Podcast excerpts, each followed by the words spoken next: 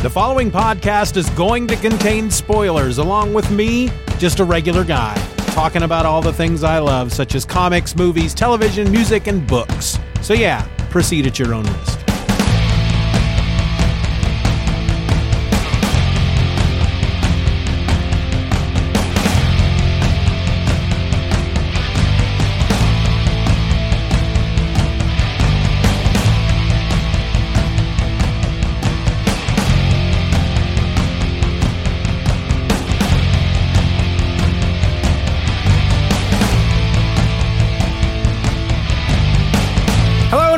To a very exciting episode of Just Another Fanboy. I'm your host Steven, and did I did I mention that this episode was going to be exciting because I mean, I'm I'm super excited. I'm freaking pumped cuz today is the start, the first in a series of episodes in which I'm going to talk about my most favorite character and comic book in all of the world.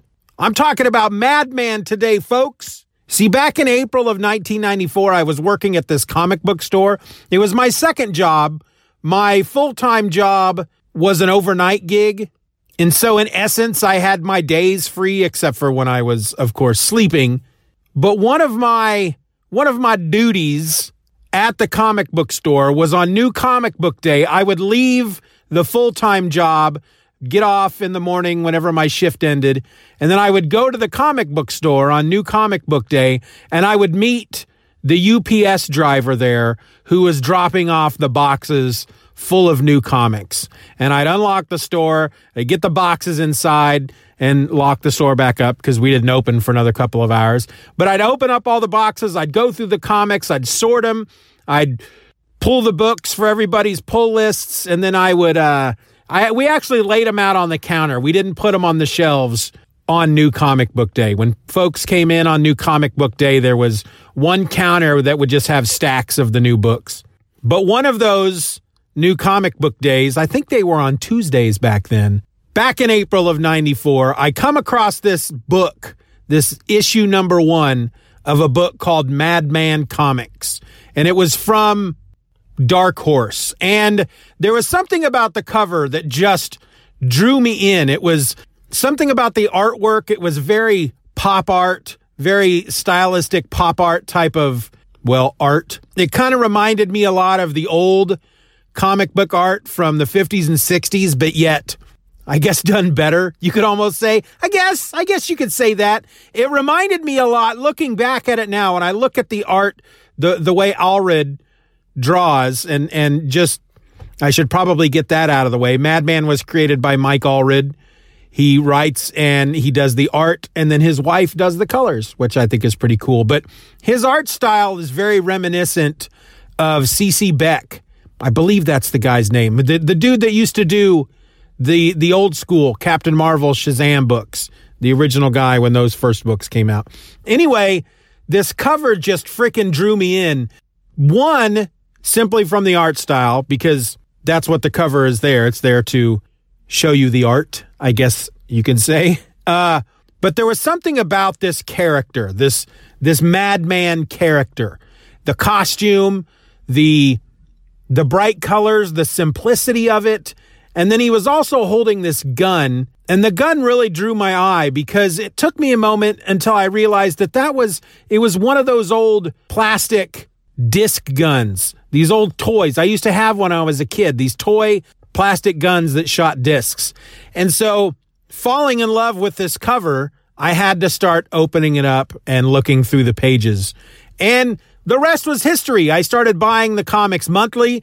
I learned that there were earlier issues. There were two previous series that came out from a different publisher before it went to Dark Horse.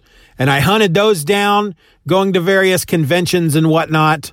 And I just simply fell in love with the character. I fell in love with the book. I fell in love with the story. I fell in love with with everything about it. And I've been really nervous about these episodes. I've been wanting to do some episodes about Madman for a great long time because I am in such deep love, very smitten. But I didn't want to screw it up. I didn't want to do it wrong. So I've been planning on what I was going to do, what I was going to talk about, how I was going to put this first episode together. And I know that each episode, I'm going to talk about one issue, starting with issue number one of the very first series. That's what we're going to talk about in this episode today. But I couldn't quite decide if I wanted to give you a just kind of a rundown on the character first and then get into the book, or if you should be introduced to the character as we're going through the story and learning the various things about this character as they come up with as as they come up in the books. And in the end I decided, eh, let's just let's just fill you in a bit on who the character is and then we'll get into the story itself. So Madman started his life as a man named Zane Townsend. There's there was there's not a lot known about Townsend, only that he was killed in a car accident. He was some kind of agent We'll learn more about that later. He was then stitched back together and brought back to life by Dr. Egon Boiffard and Dr. Gillespie Flem. Very mad scientist type guys. And when he was brought back to life, he didn't have any memories really of his previous life. He didn't remember much of anything when the when the issue started. We kind of learn this stuff as we go through the series. But because he doesn't remember anything, he doesn't remember who he is, he needs a name. So Dr. Boiffard names him after his two biggest heroes, Frank Sinatra and Albert Einstein, and he gives him the name Frank Einstein, which of course is also a play on the name Frankenstein, who was a creature that was stitched together and brought back to life. Now, the process of bringing Frank back to life left him with some super some superpowers. He's got like superhuman agility and he's got some psychic powers. He can touch somebody and learn about their life or learn about a moment in their life, learn kind of what he needs to know about somebody. It doesn't always work. He can't really quite control it, but it's there. Now, Frank, everybody calls him Frank. Nobody, the, the book is called Madman. And during the first series, he is referred to at one point as the Madman of Snap City. That's where most of this takes place. Everybody just calls him Frank. Nobody calls him Madman. He's not, he's not a typical superhero. It's not until later in the series, later, later down the line that actual superheroes get introduced into this world that he lives in. But when we first meet Frank, it's it's not a superhero world, and yet he wears this costume, and he's very self conscious about the way he looks because he's kind of a bluish gray. You know, he was been was brought back to life. He's kind of a bluish gray. He's got scars. He's been stitched together. He does look rather Frankensteiny as far as just the uh, just the way he was stitched together. He's not big with a flat top. He you know none of that but he doesn't look normal. So he wears this costume that is based on one of his really only true clear memories. And it's the memory of his childhood hero, a comic book character by the name of Mr. Excitement. And Mr. Excitement had this insignia on his costume, and that's what Frank wears. That's what Frank has right on the front of his costume. It's an exclamation point that's shaped like a lightning bolt. And so they call it the exclamation bolt. He carries around a satchel with him at times that carries a couple of his weapons. He has very quirky, unique, ginchy weapons that he carries with him. One is, well, the gun that we talked about. It's a, a modified plastic toy disc gun, but the discs are razor sharp. He has a slingshot and he has a Duncan yo yo that he's hollowed out and filled with lead that he uses to uh, smack people about the head. Now, the comic book is no longer being published. There are no longer new issues of Madman, but the books were published in four different series. The first series was just called Madman. It had just three issues in it. It came out back in 92 from Tundra, and it was black and white with shades of gray or you could almost refer to the shades more more of a blue. The second series was called Madman Adventures. It also came out from Tundra and it was just 3 issues from 92 to 93. The third series was called Madman Comics. This is where I came into Madman. It was 20 issues. It was published from 94 to 2000 by Dark Horse Comics, and it had a tagline at the top. You know how the old Fantastic Four comics used to say the world's greatest comic magazine? Madman Comics said the world's snappiest comic magazine. The fourth series was called Madman Atomic Comics. It was 17 issues and it ran from 2007 to 2009 and it was published by Image Comics. So it was actually somewhere around the third series. I'll be honest with you. I'll, I'll just full disclosure right here, right now. Regardless of the fact that I do consider Madman and these comics some of my absolute favorite stuff. It's it's right up there, probably in the top five, if not the top three. I've never completed reading all of the issues. It was actually somewhere within the third series that I was not able to finish reading the books. I started reread I started reading, I got back into Madman with the fourth series because I was back to reading comics. See, I had stopped reading books during the third series. So I never completed reading that the the Dark Horse run. And then I started getting back into comics when the fourth series started through Image, and I started to buy those, but never finished that run as well. So I'm kind of using this as an excuse to finally finish reading all those books. But we are going to start from the beginning, and I'm really excited to get to this stuff that I haven't read yet. So, beyond these four series, there is also a number of specials and crossovers that they did at the time, especially after sometime during the third series when Madman started to get somewhat popular. And the one that always sticks out to me, and, and I actually just reread it not that long ago, and we will be talking about it as we get to that point during the third series when he crosses over with Superman with a uh, three issue series called The Superman Madman Hullabaloo, and that came out in 1997. Now, Frank Einstein actually makes his first appearance in a book called Creatures of the Id, which I don't own, but it was just an eight page story within that comic book.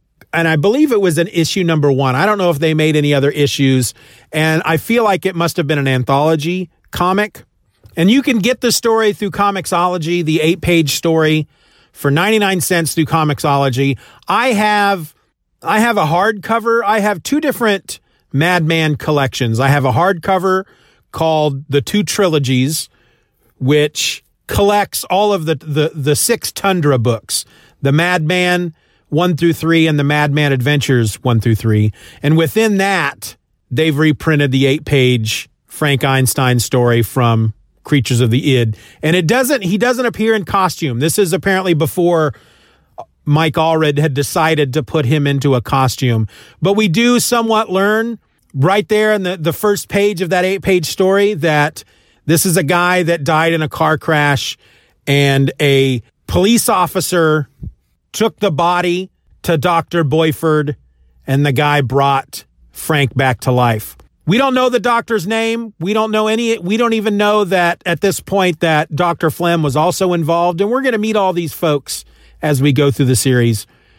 But we do learn during this eight page story that Frank has these psychic powers because he is, he's basically going to this record store. He had special ordered, I think it was a Pixies album, and he keeps going in to see if it had arrived and the people that work there kind of brush him off and ignore him. They don't want him there because he looks weird because he's, you know, he's gray and stitched together and he uh he contemplates using his psychic powers cuz he has kind of an empath empathic ability. He kind of contemplates using that against them to make them see themselves as freaks. But in the end the story is kind of just this nice little eight-page story about not judging a book by its cover. And then we get Madman number one. This came out in April of 92 from Tundra. And one of the great things about this original trilogy, these three issues, it has these, the, the artwork in the corner of each page of Frank in costume dancing. And if you flip through the book, it's animated. It's it's Frank dancing animated. And then it's it's on each side. So you flip through the book on the one side and then you flip the book over and you flip through it again and it's it's really cool. It's really cool because it ends with Frank picking up a rock and throwing at you and it explodes there in the in the corner of the book. It's really neat. It was a really good idea and it's one of the one of the things that just cements why I love this book so much. So, in issue number 1 of Madman from 92, we open up with Frank. He's writing in his journal. He's he's contemplating life. He he he's he knows that he has died and he has been brought back and he's he's trying to come to grips with that. He is in some kind of it looks like you know how in a, in an apartment building um they'll have in in the big cities these big apartment buildings down in the basement they'll have these storage areas that are kind of the the the walls are made up of uh, like chain link fence it looks like he's in something like that, um, but only like one or two of the walls is the chain link, link fence, and he's he's basically in just like an unfinished kind of room, and he's sitting on a crate and he's writing in his journal, and a couple of guys walk in, Arnie and Jake. They have guns with them, and they're there to take him out. They work for a guy named Monstadt, and apparently Frank the backstory here is that Frank killed somebody that also worked for them, some guy named Polly. And now they're there because Mr. Monstadt, as they say in the book, wants his head on a plate. Well, Frank goes on the offensive. He's got his Duncan yo yo that's been hollowed out and that's full of lead, and he knocks Jake on the head with it and knocks him out. And Arnie tries to run away, but he slams into that chain link fencing. And Frank tells Arnie, he's like, don't go anywhere. I want you to watch this. And he, he crouches down, pulls up the top of his mask so his mouth is exposed, and he plucks out one of Jake's eyes and he eats it. Now, I should say here that this is not, first of all, it's not typical of a Madman comic. It happens within the first few pages of the very first issue, but it's not it doesn't end up being something. Madman is not necessarily a a violent book. I feel like Allred kind of toyed with it there at the beginning, and then at some point decided, I don't really want to be. I don't. I don't re- really want to write. You know what is what is in essence a violent book. Madman, for all intents and purposes, could be considered an all ages book. I mean, even this scene here where he plucks out this guy's eye and he eats it it's not graphic. They're more they're, the, you know that that's what he's doing, but it's not a it's not a graphic representation. So Arnie, of course, is freaking out over this, and then Frank goes over and he takes Arnie's head in his hands, and because he wants to, he needs to learn something about Mister Monstadt. Monstadt has something that Frank needs, and so here's where we see the first demonstration in this book of his psychic power. But really, all we see is he's holding uh, Arnie's head in his hands, and it's kind of like boing. And if he learns anything from this, they don't reveal it. But he tells Arnie to take his friend, dump him at the hospital, and then get out of Snap City and never come back. And after Arnie runs away, Frank vomits this eyeball up. And again, even that's not graphic. It's kind of it's kind of shown in a, in a, in a silhouette. And he goes to this coffin freezer that's in, in the room, or, or what my grandma would have called a deep freeze. And he opens it up, and there's a body inside of it. And this is Dr. Boiffard. And we get a flashback here, and we learn that Dr. Boiffard was hit by a car, a, a hit and run, and Frank is there to witness it. And as he is dying or, or passing out or slipping into a coma, Dr. Flem, or I'm sorry, Dr. Boiffard tells Frank to freeze his body and to find this Dr. Flem. Frank's never met Dr. Flem. He tells Frank that Dr. Flem can bring him back. And it's very important because without Dr. Boiffard, there will be no one to stop Monstadt. So Monstadt is more than just this guy that wants to kill Frank because Frank killed one of his men. So we continue with the flashback, and Boiffard tells Frank that in order to find Dr. Flem, he has to get to Boiffard's journals because in his third journal, he will find the address to where Dr. Flem lives. And then he tells them that once he has that, he's to burn all of his journals. He says the, the journals can't get into the hands of Monstadt. Monstadt cannot learn his secrets. And so that's the end of the flashback. And Frank is now set off onto his mission, but before he can go on, before he can do any of this, he needs to go visit the love of his life, Josephine or Joe. Now, Joe is a regular in the book. At this point in the first issue, the first time we're introduced to her, Frank really comes off as quite the stalker here. He is going to her place, he climbs her trellis, and he watches her through the window. He's got this feeling within him that he knows her, that they have a past. He's not quite sure what that's all about. He just knows that he is madly in love with her. We see kind of a fuzzy memory of Frank kissing her, but he doesn't have the costume on and he doesn't recognize himself in the memory. And so he continues to watch her through her window until she starts to get undressed. And that's when he realizes that what he's doing is really kind of creepy and not, it's not a good thing. And so he falls from the trellis. Then he sets out on his mission. He he breaks into Boiffard's lab, which is in this the the fifth floor of this building. He finds the journals. He finds the one that he's looking for. He gets the address. He commits it to memory, and then he's about to destroy the journal. He's about to set it on fire when Monstadt comes in, and with him is Arnie. Arnie, the guy that Frank told to leave Snap City, and Frank is very upset about it, and he yells at Arnie and calls him a welcher. So Monstadt realizes that Frank, of course, is still alive, that Arnie didn't do what he was set out to do, and decides to take the matter into his own hands. And he pulls a gun, automatic pistol, and he unloads, fires shot after shot at Frank. Frank is not that far. He's like maybe on the other side of the room, but he manages to dodge each of the shots, which is how we learn that he has this superhuman athletic agility. Frank takes the one journal and he escapes by crashing through the window. He jumps out this fifth floor window, crashes through the glass, and he's hanging from a hanging from a clothesline. Monstadt sends Arnie down to the street because he figures here's here's this dude hanging from a clothesline. He's got nowhere to go. I'm gonna I'm gonna shoot him and kill him.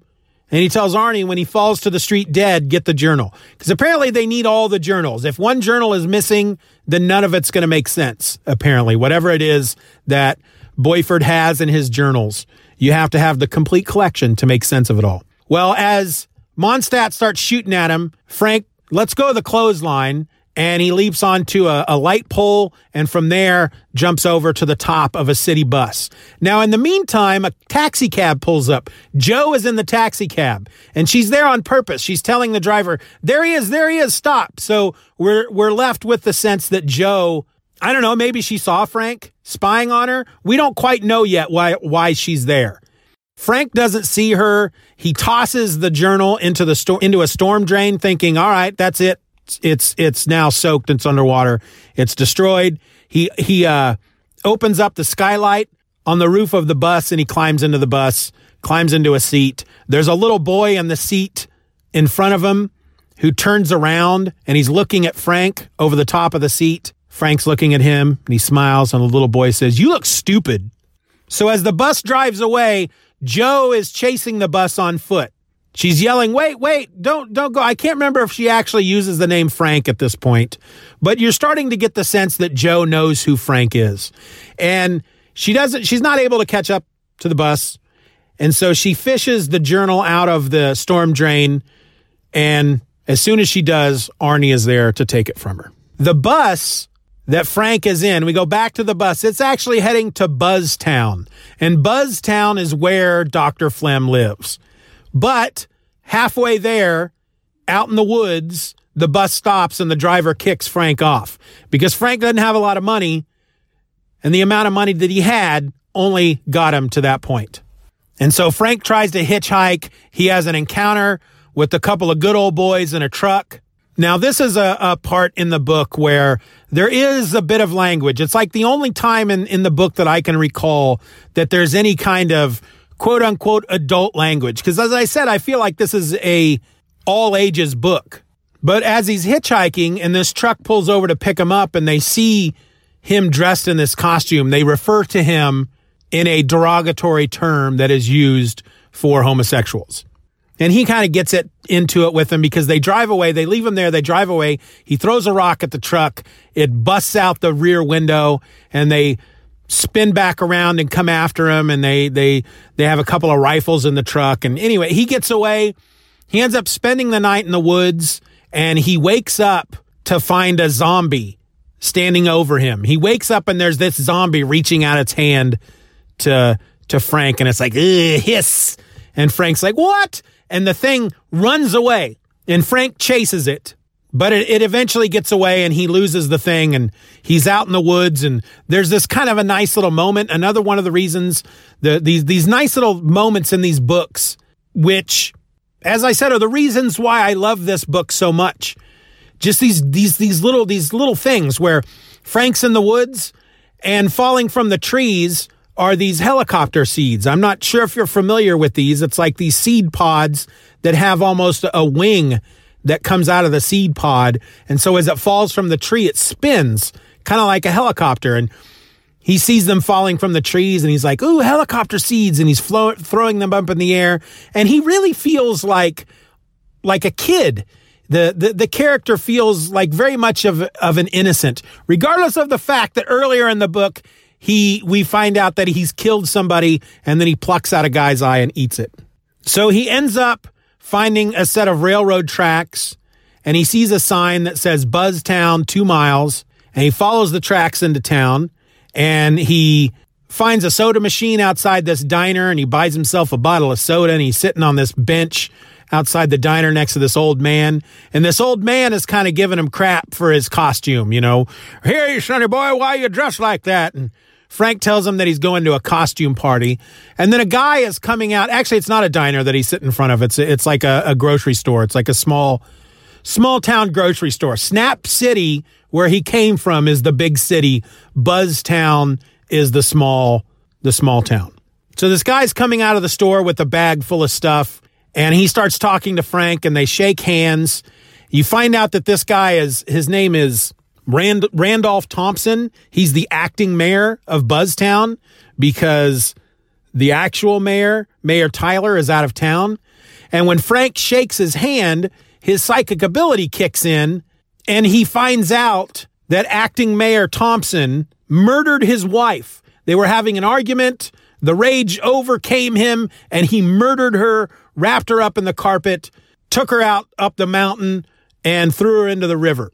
And then furthermore, he learns that acting Mayor Thompson, after this happens, he says to himself basically, haha, I will blame this on a drifter. In fact, when Mayor Tyler comes back, I will murder him as well and also blame that on a drifter. And so Frank feels like he needs to do something, but he's not quite sure what he needs to do. He's kind of overwhelmed by this, this rush of information that acting Mayor Randolph kind of Randolph Thompson kind of leaves and Frank's just kind of there, not sure what to do. So he ends up going to a diner to get a bite to eat. And he learns, he asks the waitress, he's got the address to Dr. Flem's place, but he's not sure how to find that in town. So he gets directions from the waitress. He goes to Dr. Flem's house, he knocks on the door, and the person that answers the door is wearing like a bathrobe, but they're covered head to toe in bandages and it's not Dr. Flem. And it's it's a it's a woman. She becomes a, a part of the book as well. We'll learn more about her later. But she tells him that Dr. Flem isn't there, that he is up the mountain at the mine doing an experiment. And Frank's like, "Oh boy, I got to go up the mountain. Can I borrow your car?" And no, I, am sorry, we don't have a car because Dr. Flem thinks they're evil. All we have is a battery powered golf cart, and he took that with him. But you can borrow my bike. And he's like, "Great, I'll, I'll ride your bike up the mountain." And she and she tells him, "You should also. I'm gonna also let you borrow a jacket because it gets chilly up there." And he he's given a, a leather jacket. So on the way up the mountain, a police car passes him, and in the back of the car is acting Mayor Thompson and Mayor Tyler wrestling around in the back of the car. Frank knows who Mayor Tyler is because he saw a picture of him in the in the diner. And so Frank goes after him. He finds them up the mountain. Uh, the the chief of police or whoever they don't really give you they don't tell you what his title is, but he is involved in the scheme But at the last minute, he changes his mind and he tells Thompson that he can't go through with it. This is more than he signed on for. And so Thompson pulls out a gun and kills him. And Frank is hiding under this picnic table and he's, oh my gosh, why didn't I do something? I just s- sat here and watched this man die. I have to do something. I have to stop this. And so he comes out of hiding. Thompson starts shooting at him. Frank dives for cover. Thompson has Tyler tied to a tree and, and he realizes at this point that this character, Frank, this freaking weirdo in the costume, this is who he can blame for killing his wife, for now killing the chief of police, and for killing Mayor Tyler, who he hasn't killed yet. But Frank ends up distracting him by shooting him in the face with his slingshot, and he gets Mayor Tyler free, and they they run off, and they're they're in this. They find this facility by the river. I don't know if it's a dam. They don't. I I can't quite remember. But at one point, Thompson is chasing them through the bowels of this facility. And there's this area where the wall is made of glass, and on the other side of the glass is the river. And Thompson shoots at him. The the glass shatters. Frank and Tyler get out of there, uh, but Thompson is is uh, overcome by the water and he drowns. And so that's the the book ends. The issue ends with um, Frank and Tyler out on the road. Frank's still got to go a ways up the mountain to the mine. Tyler's got to go back to town, and he's thanking Frank, and he says, "This this whole experience has given me a new outlook on life. I'm going to spend the rest of my days." making things better for everyone else. In fact, the first thing I'm going to do when I get back in town is I'm going to approve that new basketball hoop for the park. And Frank says, Dare to dream. And so they part ways. And that's where the issue ends. And this was actually a, these, this first series, while it's only three issues, they are double sized issues. They're like 48 pages. So it was a pretty packed story. And again, there's just something about this book that appeals to me. There's like almost an innocence and a, uh, it's just fun. It's a, Frank is such a fun, sweet character. The love he has for Joe, which we'll learn more about as the series goes on.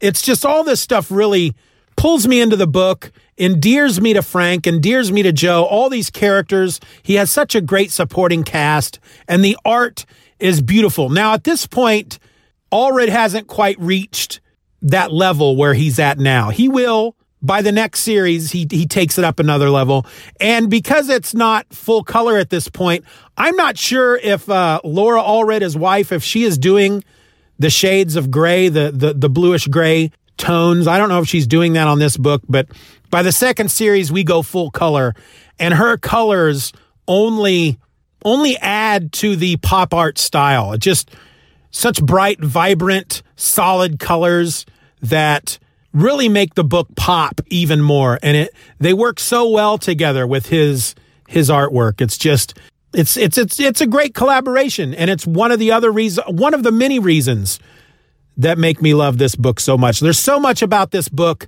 that pulls me in and just makes me want to live in this world.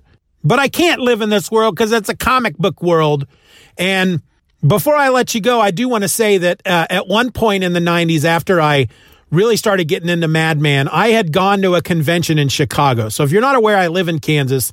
I went to a, a one, the big convention that they have every year in Chicago. A, a guy that I worked with at the comic book store, actually, he didn't work there. He was just a customer. We decided that year to to drive to Chicago to go to the convention, and while I was there, I found this limited edition ceramic madman statue.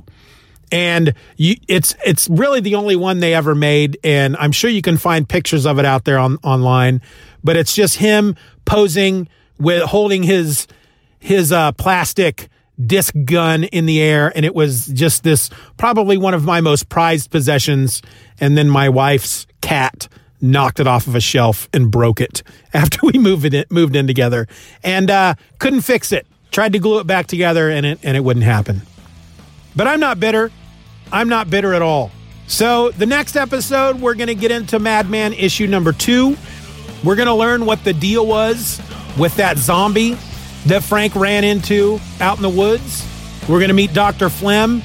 And at some point, I don't know if it's in issue 2, we're going to learn what's up with the woman who's all wrapped up in the bandages. But until then, my name is Stephen, and I'm just another fanboy. Be nice to each other.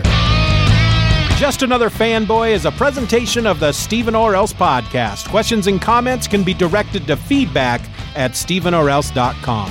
You can support the show for as little as a dollar a month at patreon.com slash Stephen R. Orr and get instant access to the My Other Podcast podcast, a weekly show about whatever crawls its way into my tiny little mind just moments before I tap record.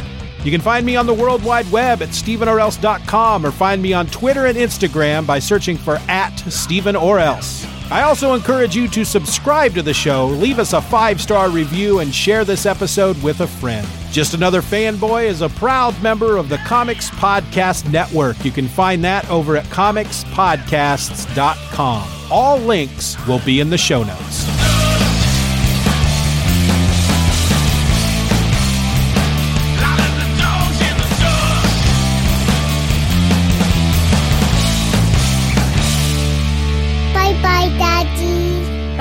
Good job.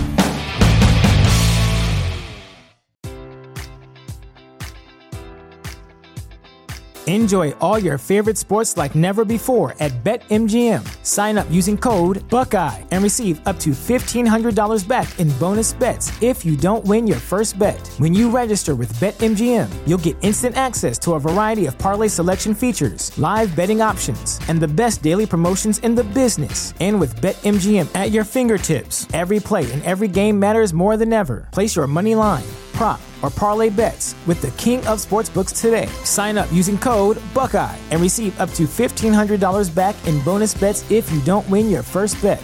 BetMGM and GameSense remind you to play responsibly. 21 plus and present in Ohio, subject to eligibility requirements. Rewards are non withdrawable bonus bets that expire in seven days. Gambling problem? Call 1 800 Gambler in partnership with MGM Northfield Park.